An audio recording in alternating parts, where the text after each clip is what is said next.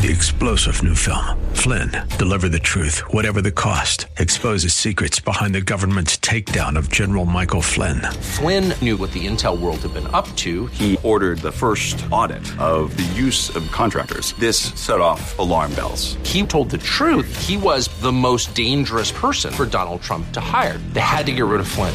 Flynn, deliver the truth, whatever the cost. Available now. Watch it today. Go to salemnow.com. Salemnow.com.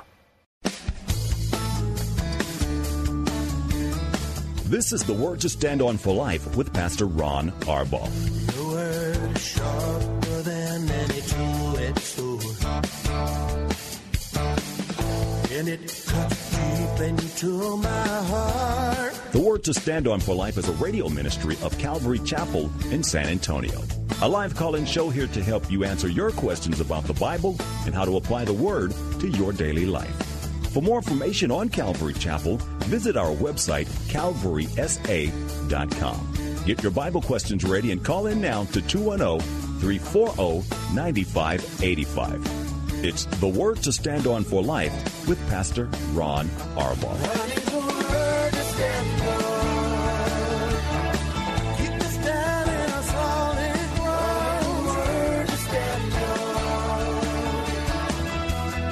Welcome to the show. It's the Tuesday edition of the Word to Stand On for Life. I'm Pastor Ron Arbaugh from Calvary Chapel in San Antonio, Texas, and I'm absolutely thrilled that you took the time to tune in today. This is a program dedicated to taking your phone calls and answering Bible questions or life questions, whatever's going on in your heart or in your mind, that, that we can give you sort of a biblical perspective. We'd love to be able to do that. And all you have to do is call us. You can dial 210 340 9585. That's 340 9585. If you're outside the local area, you can call toll free at 877 630 KSLR. That's 630 5757. You can email questions to us by emailing questions at calvarysa.com or send them in via our free Calvary Chapel mobile app. Uh, if you're driving in your car, the safest way to call is to use the free KSLR mobile app. Hit the call now button and you'll be connected directly to our studio producer. Once more, 340-9585. This is the first day that I can remember in all the years we've been doing this program that we didn't have any questions waiting for us from the email side. So we would love your live phone calls. Let's go first and foremost to Charles calling from San Antonio on lines one. Charles, thanks for calling. You're on the air. Hey, Pastor, I have a question. Um, my wife became ill and ended up in the hospital um, over the weekend. And when I called her family, like her father and stuff like that, you know, to, to give them a heads up, let them know what's going on, her dad told me that she got ill because all she does is watch the shows called Ghost Stories. And she opened up portals and, and let demons in the house, and, and that's what got her sick. How true is that? It- It's not true at all, Charles. Yeah, your wife, I'm assuming, is a believer. Oh, yes. Okay, yeah. Um, you know, uh, we've got all of this uh, prosperity teaching and faith teaching and casting out demon teaching. The truth is, the Holy Spirit seals us, and we're His. The devil cannot talk us. First John, I think it's chapter five, verse eighteen, says that the, enemy can't harm us, certainly apart from the will of God. And uh, so, Charles, that's just uh, superstition. It's bad teaching. Uh, your wife uh, watching ghost stories may not may, may be of questionable television taste, but there's certainly uh, no opportunity for ghosts or anybody else or demon spirits to get in her. So please don't worry and make sure she understands that that's not the case. Um, Greater is he who is in us than he who is in the world, and he loves your wife, and he's going to protect her as much as he can from those kind of things. Now, bad things happen. We get sick, and, and our bodies wear out, and we get diseases, but uh, demons have nothing whatsoever to do with it. I hope that encourages you. Oh, yes. Thank you. Okay, Charles. Thank you for calling. I appreciate it very, very much. I think Charles was a new caller. First time I've heard uh, that name with that voice. Here is a question that was sent in from Jamal. He said, How should we balance doctrine and personal intimacy with Jesus?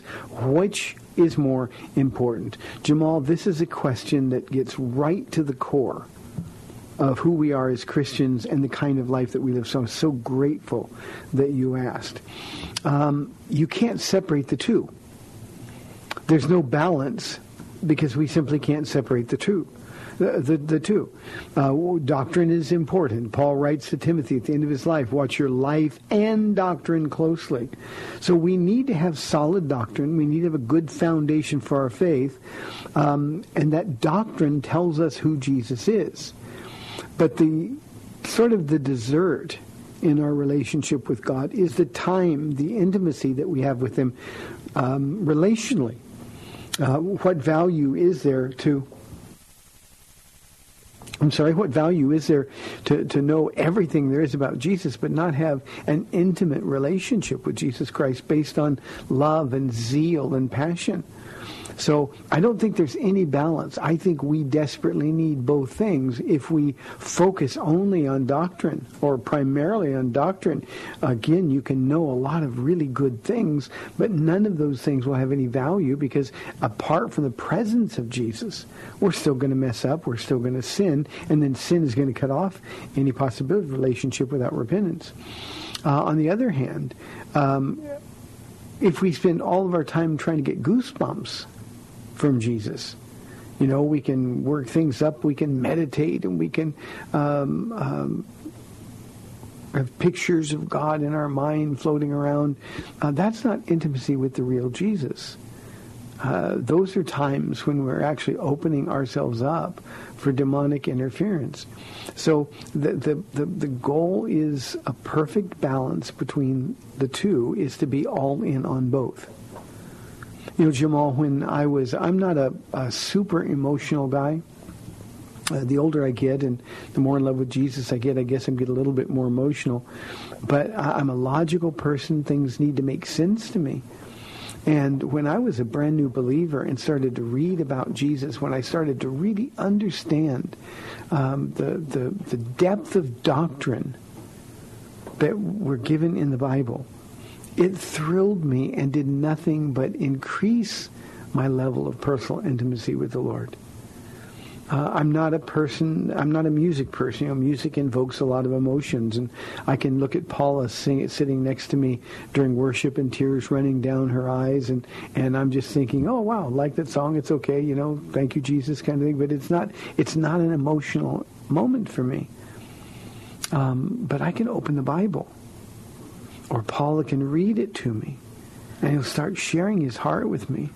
And that's when I get those personally intimate moments that I absolutely treasure. Then when I take some time, Jamal, and walk with the Lord and spend time away from phones, away from distractions, just me and him walking on the street together.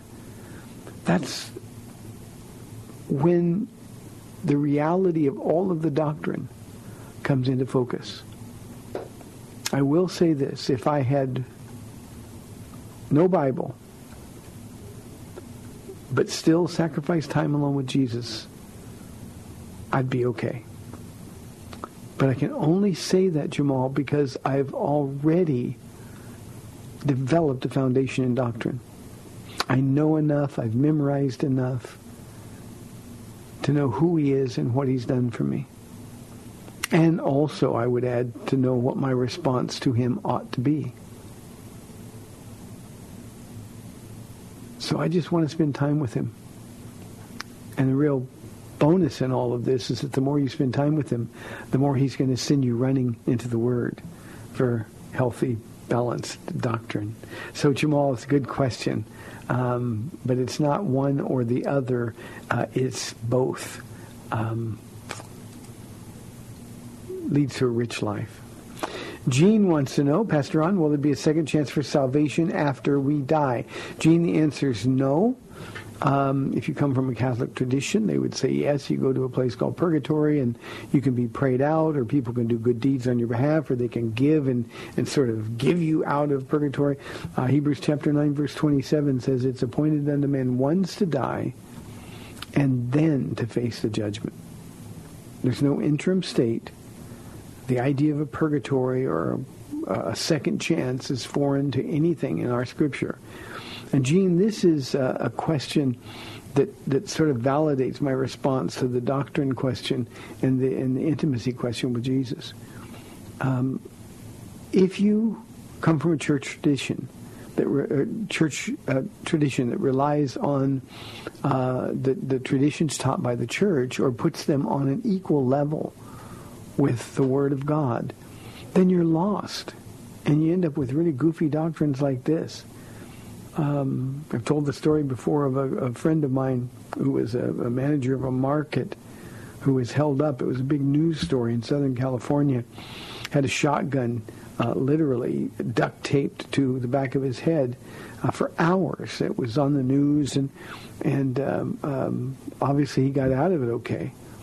But when I asked him afterwards, I've been sharing Jesus with him for, for a long time, and he just was never really interested. He's a nice guy, and he he uh, was never difficult for us. But but he uh, he just said, I, I said, well, well, are you ready to receive Jesus now? I mean, you came that close to dying, and his response to me was, you know, Ron. I still think we're going to get a second chance. And what he was really saying, Gene, was, I can have fun here. I can do what I want here and still get another chance, I'll take my chances with that. And it's all because of that traditional Catholic teaching of purgatory. No second chances, Gene. Don't wait. 340-9585. Here is a question from, nope. Jim is on the line. I'm told I don't have that on my screen yet. Jim, if you're on the line, you're on the air. Hey, Ron. Yeah, that's me. Um, hi, Jim. I'm a, I'm a, hi. I, I'm a guy who, uh, went, yeah, I've talked to you before. You know, mm-hmm. church member my whole life, but not born again until I was about 42, 43 years old.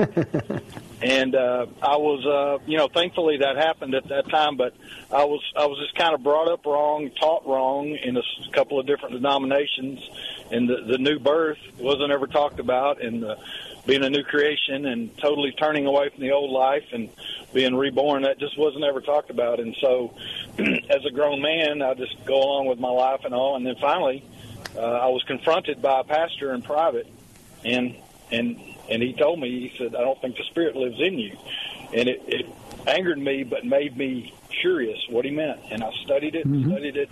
I begged God to show me what I was missing, and in the summer of 08, I was born again. And there's no mm-hmm. doubt in my mind now, what um, 10 years later, in a depression the last couple of weeks because of the zeal that God lit in me, the passion, the zeal, the, the, the wanting to talk to people about eternity.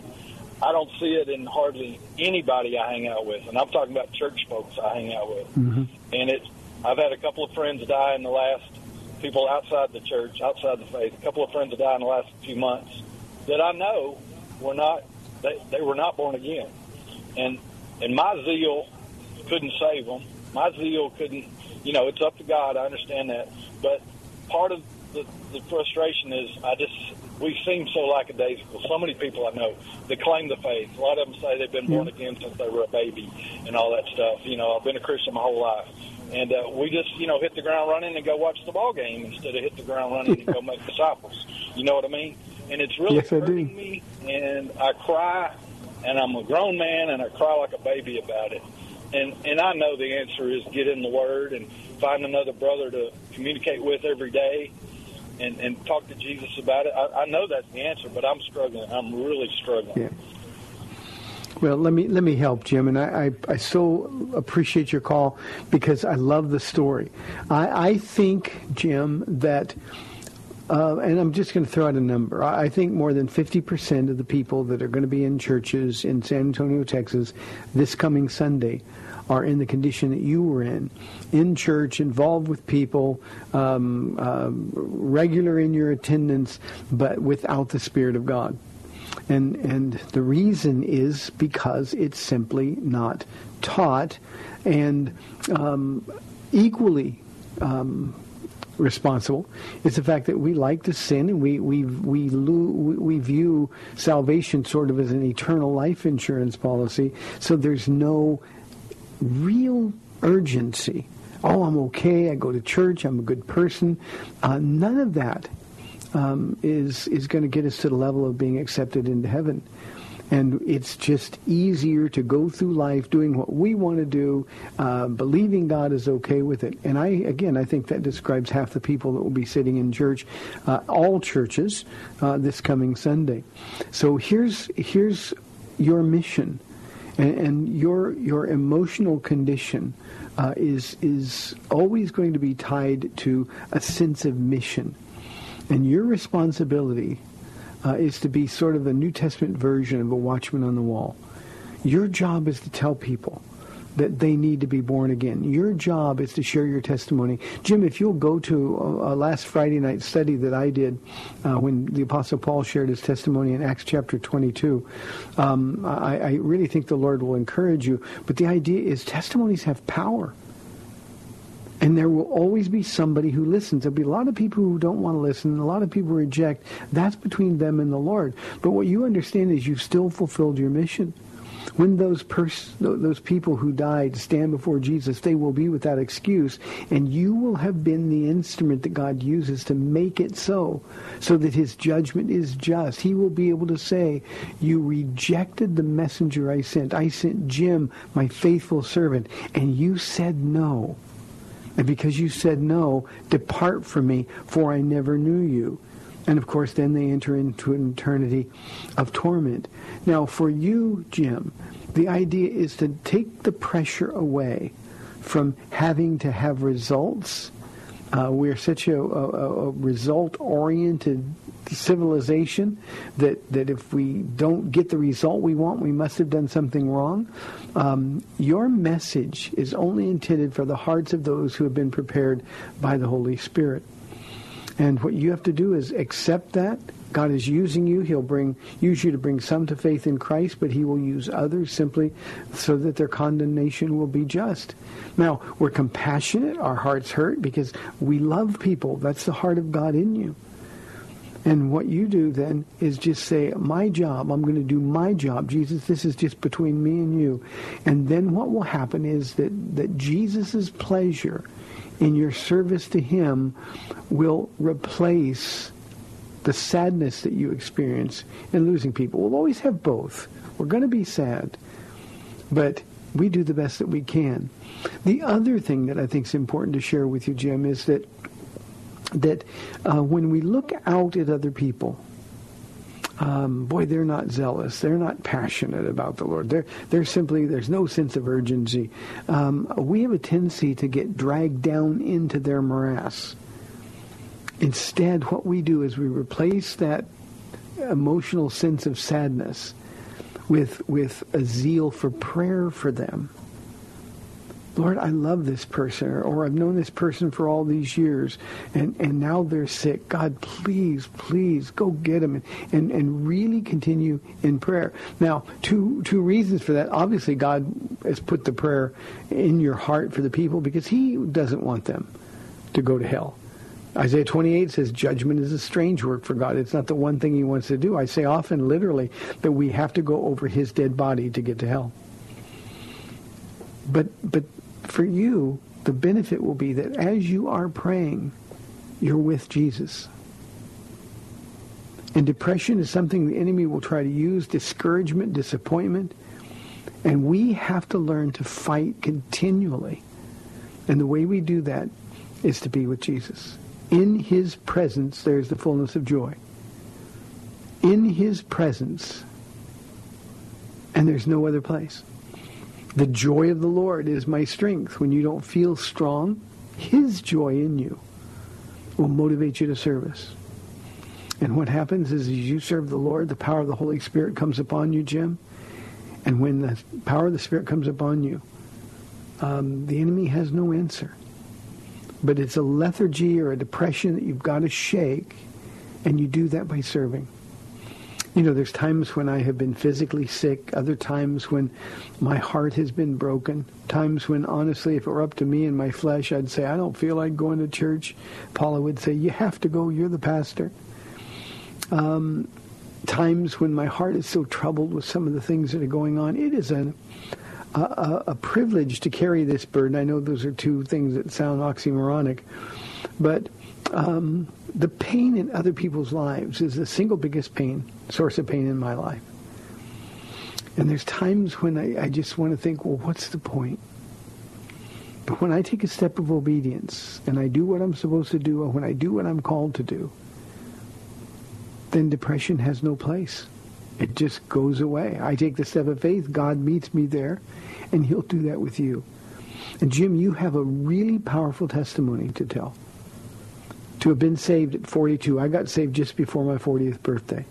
To get saved at 42 years of age, to, to be born again, to have a pastor who cared so deeply about you or a friend in the church, I can't remember who you said, but but but to have that man come to you and say, I don't think the Spirit of God lives in you. He must have been listening to your language. He must have watched the way you, you, you, you've been living your life. He knew something was missing. It's sort of like the Apostle Paul when he encountered in, in uh, Acts chapter 19 the, uh, the, the, the, the group from Ephesus. Um, he said, you know, uh, have you been baptized in the Holy Spirit? We don't even know what a Holy Spirit is. He noticed something was missing. And um, that testimony, because there was a man who cared enough to tell me that I wasn't born again, I'm now born again and my heart is filled with joy. And that testimony will be something that God uses over and over and over and over in your lives. So don't give in to discouragement or depression. Don't dwell on it. Open your Bible. Find out how much God loves you all over again. And be invigorated by the power of the Holy Spirit. Stay connected to Jesus. Be with him and your joy will return. It won't be easy. There will be difficulties. There will be times when you cry so much that you don't have any tears left. But in the middle there will be Jesus because that's the heart in you that's crying for the people that are lost. That, Jim, is a great call, an important one. Thank you very, very much. Here is a question anonymous I know God hates divorce, but if your spouse cheats and is not repentant, is it okay to divorce? Yes, it is. Now, two things. God hates divorce, but he also hates the fact that your spouse cheated. He hates even more that your spouse is not repentant. So if God gives you the freedom to divorce, then you have the freedom to do that and move on. Now, the one thing, Anonymous, I would tell you to do, I would tell you to seek God diligently before making any decision. You don't have to make a decision quickly. If my husband or, or, or I'm sorry, a husband or a wife in a marriage were, were, were unrepentant, then there might be a time to say, you know, you need to go. Uh, I'm going to pray. I don't know what to do, but you just need to go. If you're not even sorry for what you did, how you've broken my heart, then you just need to give me some space. Now, the Lord knows the future. And in this exact situation, I've had the Lord tell some to stay in the marriage, don't divorce. I've had God tell others they have the freedom to divorce. People say, well, that's inconsistent. No, God knows the future. He knows what your spouse is going to do. He knows where your spouse's heart is. And if he gives you the freedom to divorce, then do it and do so without guilt. Don't let anybody try to talk you out of it. If you know that God has given you the freedom to divorce, and that's the desire of your heart, then it's not on you, it's on your unrepentant spouse. On the other, and this is the really hard one, on those occasions where God says, stay in the marriage. He told Paula for 13 years to stay in our marriage. He also knows the future. And he has a reason for it. I have a precious lady in our church. She's been here for since she was a teenager, since she was like 16 years old, and she's almost 40 now. Um, her husband, who cheated repeatedly, um, God told her to stay. Now, from a human perspective, what we would conclude is that God's going to get him and fix him and restore the marriage. That didn't happen. She stayed for five years. And then God gave her the freedom to divorce. Doesn't make sense to us, but it made perfect sense to God. And Anonymous, this woman is married to one of the nicest men on the earth right now. And um, um, even sort of a late in life baby was a blessing from the Lord for him. And uh, and I just love uh, I just love the fact that, that God rewarded her obedience. So he does hate divorce, uh, but he also hates unrepentant sin.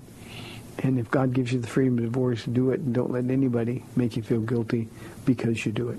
340-9585. Let's go to Tim from Live Oak. Tim, thanks for calling. You're on the air. Yes, uh, Pastor. I had a question basically dealing with the fantasy world of movies. The, you have the Harry Potter on one side, which I clearly know is wrong because of witchcraft. But you have Lord of the Rings on the other side. But since they said it was written by a Christian, they accept that. I don't know if there's much of a difference. Maybe you can help me with that. Exactly what is being shown to people with these two different types of movies and books and such. I, I can, Tim. Thank you very much. Tim, if you will stay tuned into your radio, uh, I'll get it on the other side of the break. We're coming up to our first break. You're listening to the Word to Stand On for Life. I'm Pastor Ron Arbaugh from Calvary Chapel in San Antonio, Texas. 340-9585 is our number for your calls. We will be back on the other side of the break. We'll see you in two minutes.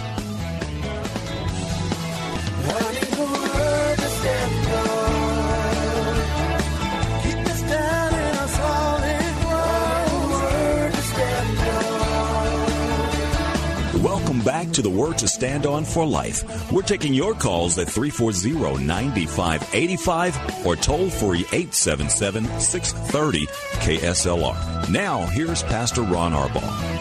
Welcome back to the second half of the program, 340-9585 or toll free 877-630-KSLR. I want to answer Tim's question from Live Oak, um, a question about movies, the Harry Potter series versus uh, Lord of the Rings, Tolkien, uh, and Tolkien was a Christian. I think the difference is one movie. Uh, now, let me uh, let me say this to, to begin. I'm not a pastor who tells people what to do, what to see, what they can't see. Uh, that's not my job. That's the Holy Spirit's job. I think movies dealing with witchcraft or books dealing with witchcraft are dangerous. I think people uh, are sometimes messing around with the spirit world that they don't really know enough about and aren't equipped to deal with. I think it's one of the ways that the enemy attacks, especially kids, uh, in the sense that he opens them up to uh, a world uh, that is made to appear to be attractive and exciting and adventurous, uh, only to spring a trap on them later in their lives. So I, I would steer very, very clear of Harry Potter things. Now, half of the world is going to hate me for saying this. I think we fall into the same traps with sci-fi. I think sometimes we can watch things that are so anti-God and carry a, a, a, hidden message that's not really all that hidden, and yet we we hardly in, endorse those kinds of movies, and, and, I think we find some difficulty. The the Lord of the Rings movies, the Tolkien's movies. There's a Christian message in the movie. We deal with uh, some of the realities of the world that we live in. Uh, but those are things where you've got to exercise discernment. So staying away from one um, without endorsing the other, uh, I think it's a matter. I, I, am not one, Tim, who thinks that if you watch Harry Potter movies, you're going to hell. Um, all things are permissible, but not all things are beneficial ought to be the rule that we follow. Um, C.S. Lewis, the Narnia series, and and um, uh, the books, the Screwtape Letters, and things. Those are things that we just have to have sort of a, a solid foundation in what we believe. Uh, and then we can sort of venture into those areas if they're of interest to you. But we have to just be really, really careful. I have far more trouble, Tim, when Christians go watch movies where God's name is taken in vain. That's something I'll never understand. Um, Paul and I had to walk out of a movie just um, a couple of weeks ago. Um, uh, we looked at a review for it and didn't see there was any references to taking God's name in vain. And uh, we were in the movie for probably 45 minutes, and there it was. And uh, have to get up and walk out. Um, I would much prefer for the church and Christians to be vocal about that than the anti-Harry Potter crusades that they went on in years past. So uh, I, I, think these are personal issues. Hebrew, uh, I'm sorry, Romans chapter 14, verse 23 says anything that's not of faith is sin. Uh, and if, if you can go in good conscience and watch Harry Potter, and you can can discern the difference between evil spirits and, and, and the Spirit of God, um, then you, you're free to do it. Nobody should say anything to you. On the other hand, if you know that it's wrong, or if you feel like that's just not something you should do, and you do it anyway, I think then we've gone into that difficult territory of sin. Um, it's not that Tolkien was a Christian. It's that the movie or the series has a Christian message. It's a condition of the world. Let me give you a reference for a movie, uh, a, a, review. Um, Les Miserables, uh, the not the movie, not the musical, but the the movie. It was nominated for Academy Award, and and uh, the, uh, some of the actors were nominated for Academy Award. Liam Neeson was uh, in the movie. Um, it is a movie that basically from start to finish is Romans 5, 6, 7, with an ending in Romans chapter 8, verse 1. So rent it, find it. It's, it's, it's, it's just a, a great, great presentation of that. I know you didn't care about, ask about that, Tim, but gave me the opportunity to share about it. Thank you very, very much. Let's go to another question. Raymond says, I know God always hears our prayers, but if he doesn't answer, does it mean that he has given up on us? And then why wouldn't God answer my prayers? Well, Raymond, let me start with that one because there's a lot of reasons God won't answer your prayers the way you want them answered. Now, I want that distinction to be important to you because God always answers prayers. He says yes, he says no, he says wait. But he always answers our prayers. Um, the reason he wouldn't answer the way you want him to is in large part because you're praying for your will instead of his will. You're asking him to do something for you instead of asking him, Lord, what do you want me to do?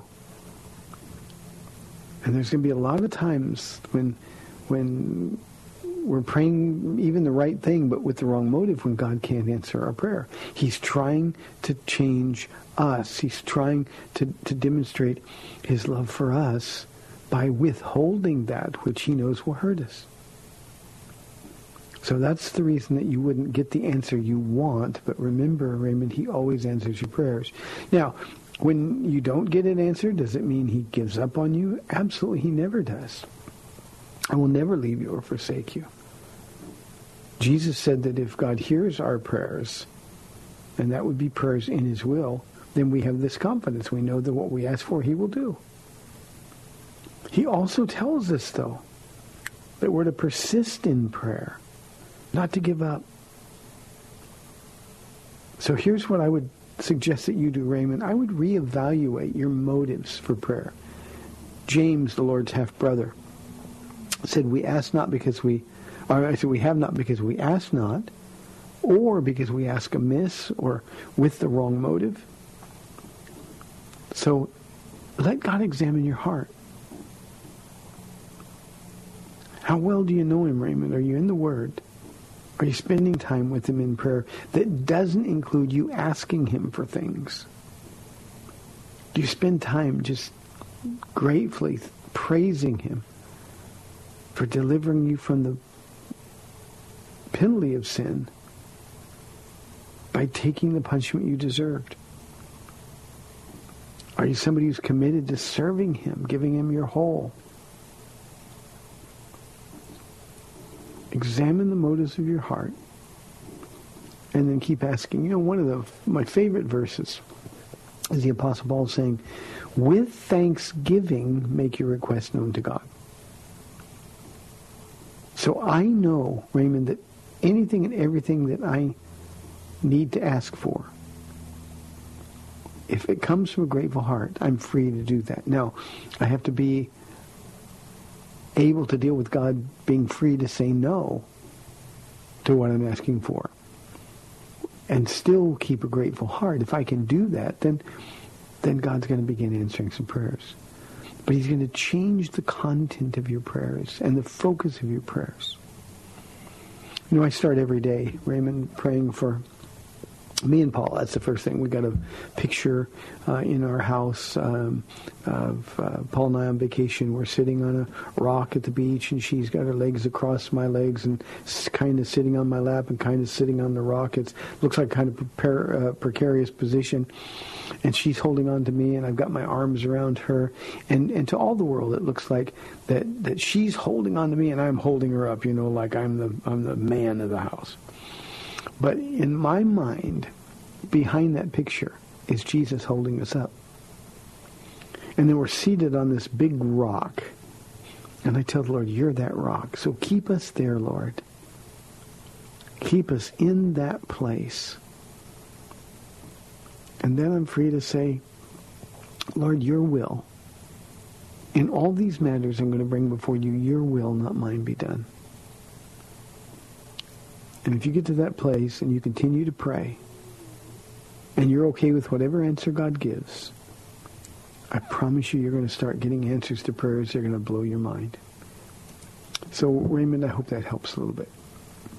Here is another anonymous question Pastor Ron, do you think that small children, maybe five to ten years of age, can really believe in Jesus and be saved? Yeah, I do, Anonymous, but uh, not every five-year-old or ten-year-old who, who makes a profession of faith really is saved. Uh, I heard a news story today. Um, um, I, I, I, didn't hear enough of it to know where it happened, but it was on on our local news station and it was a little boy who evidently fell out of a tree and he fell down through um, um, um, a stake of some sort and it went through his head. I mean, it, he had to be taken to the hospital. And this little boy, uh, I think he was six, this little boy said to his mom, I'm going to die. Am I going to die? And here's what he said. I want to see Jesus, but not now. There's a kid who got it. That's a kid who is genuinely saved. We have kids in our church that have grown up here.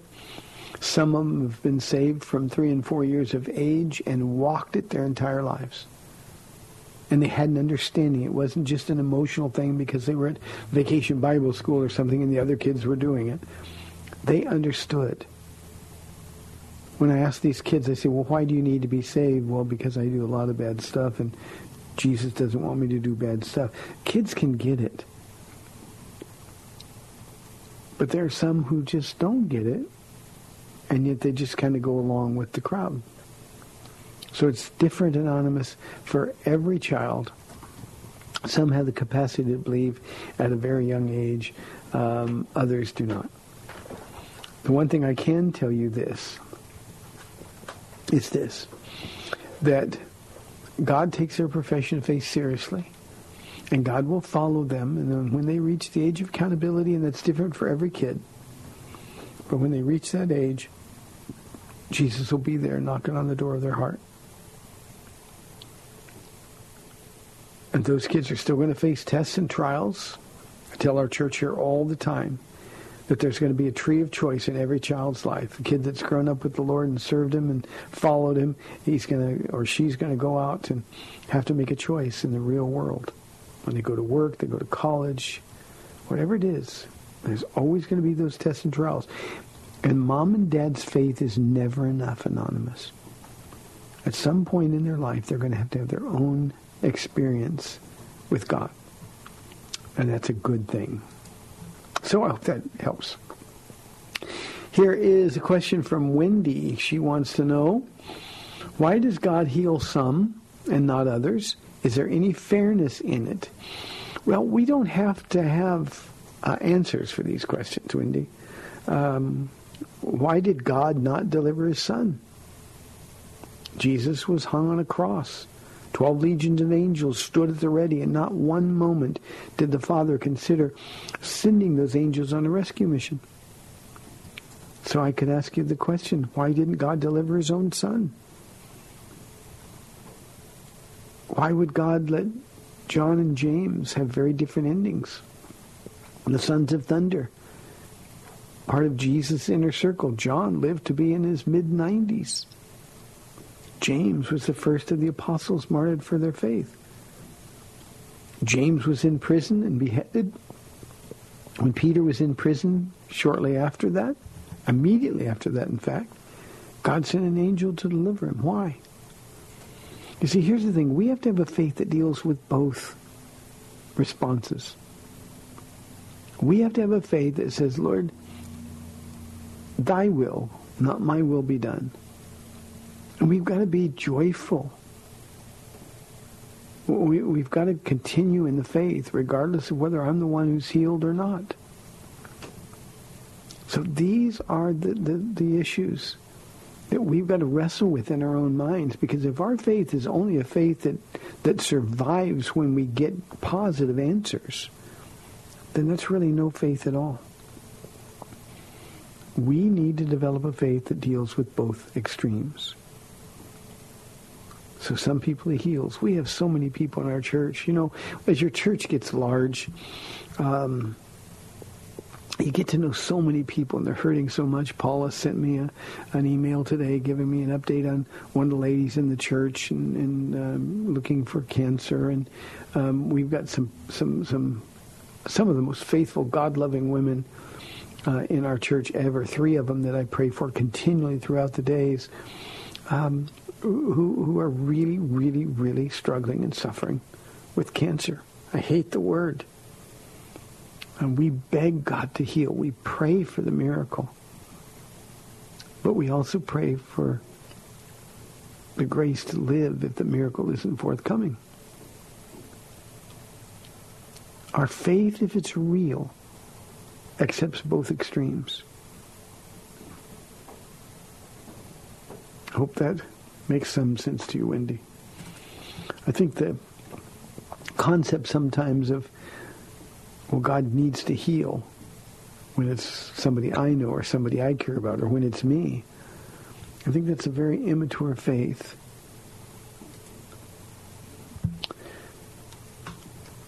Three four zero ninety five eighty five for your live calls. Here's another anonymous question. I got two two anonymous questions. Well, let, let me. Okay. Uh, what do I do if I don't love my spouse any longer? Anonymous, what you do, now I'm assuming you're a Christian, that's why you asked me the question. What you do is repent. It's that simple. Repent. You're wrong. Jesus says, love your husbands, love your wives. So you're in violation of that command. Now, I'm not talking about feeling emotionally, you know, lovey-dovey towards somebody. I'm talking about the decision to love your spouse the way Jesus decided to love you. What if Jesus came to your house? Now, this doesn't tell me whether it's a man or a woman. But what if Jesus came to your house and said, you know what? I really loved you before, but I'm out of love with you. So I'm going to take back my offer of heaven. That would be a terrifying moment, wouldn't it? Well, when we say to him, but I don't love him anymore, I don't love her anymore. In essence, that's what we're doing. It just proves that our love was always conditional.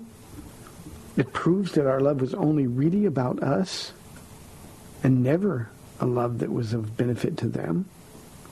Our love was self-seeking. 1 Corinthians 13 says that love is just the opposite of self-seeking. So the only thing you can do is repent and decide to love your wife.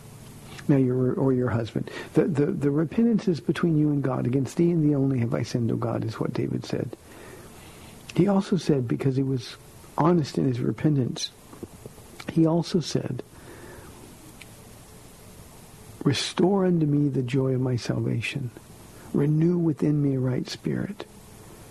Psalm 51, if you'll do that, then what will happen is God will set your heart on fire again for your spouse. But it is the most selfish thing that somebody can say, and I've had this a hundred times over the years. Well, I love her or I love him, but I'm no longer in love with them. I don't have goosebumps, so I'm going to put them away. I'm going to find somebody who gives me goosebumps. God wants me to be happy. That is the most selfish prayer that we could ever have.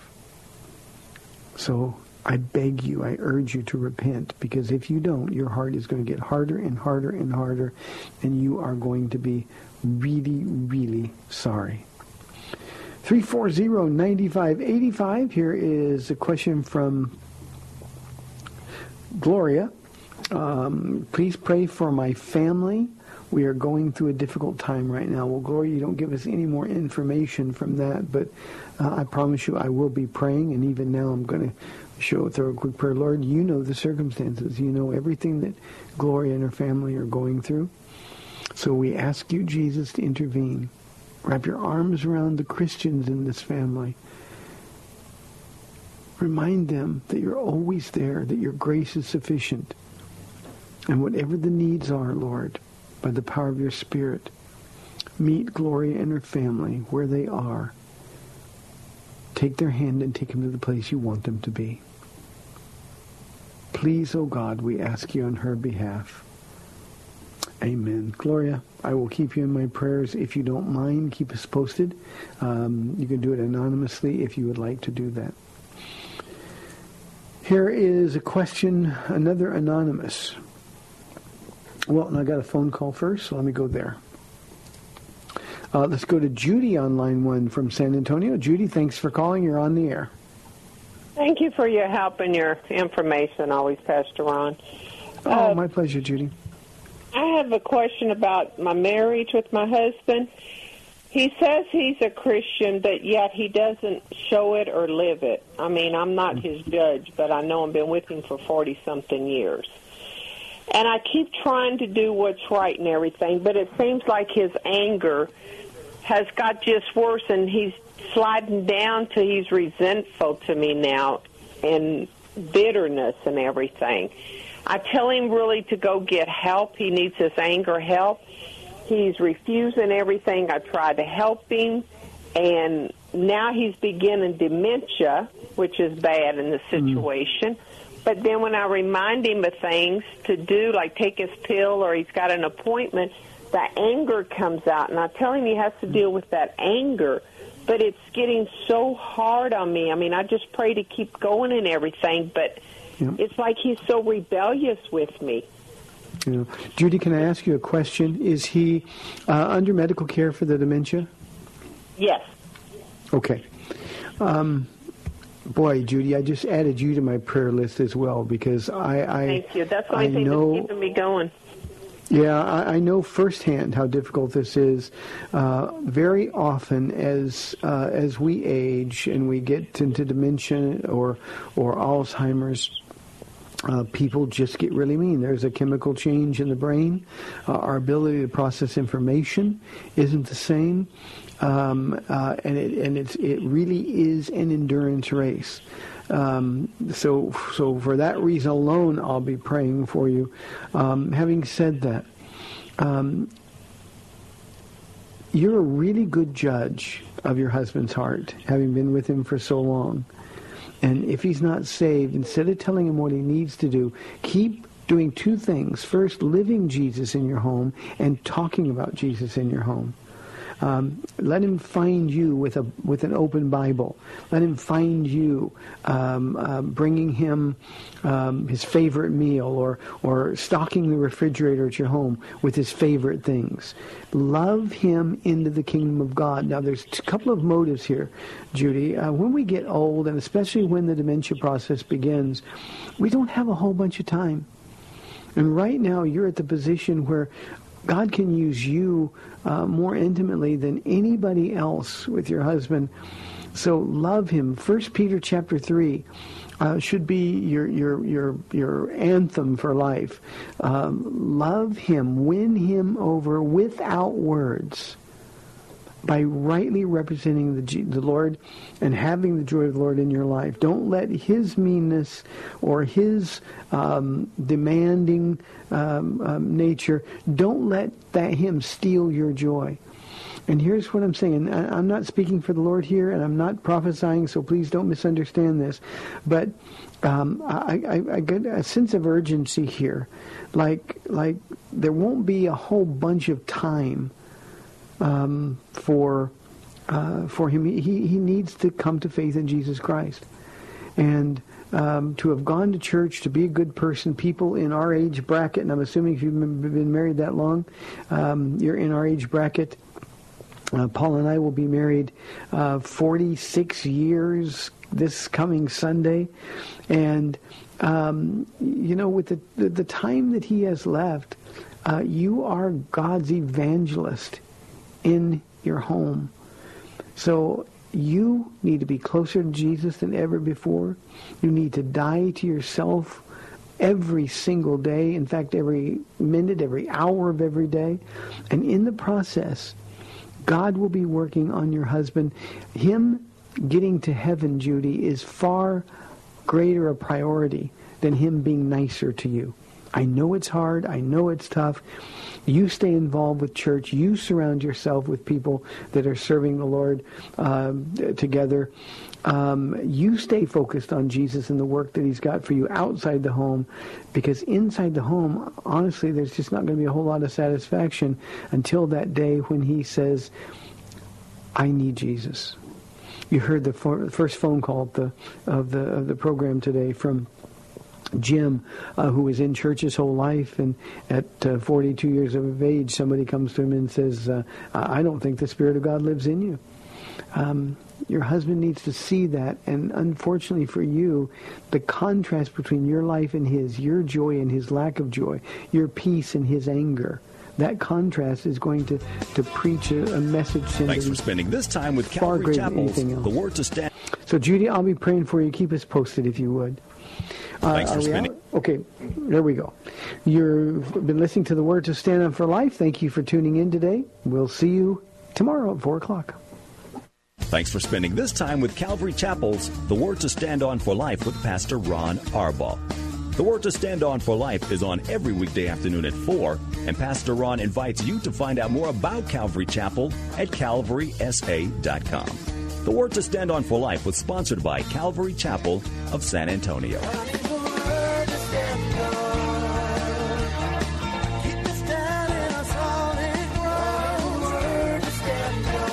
Do it online at am630theword.com.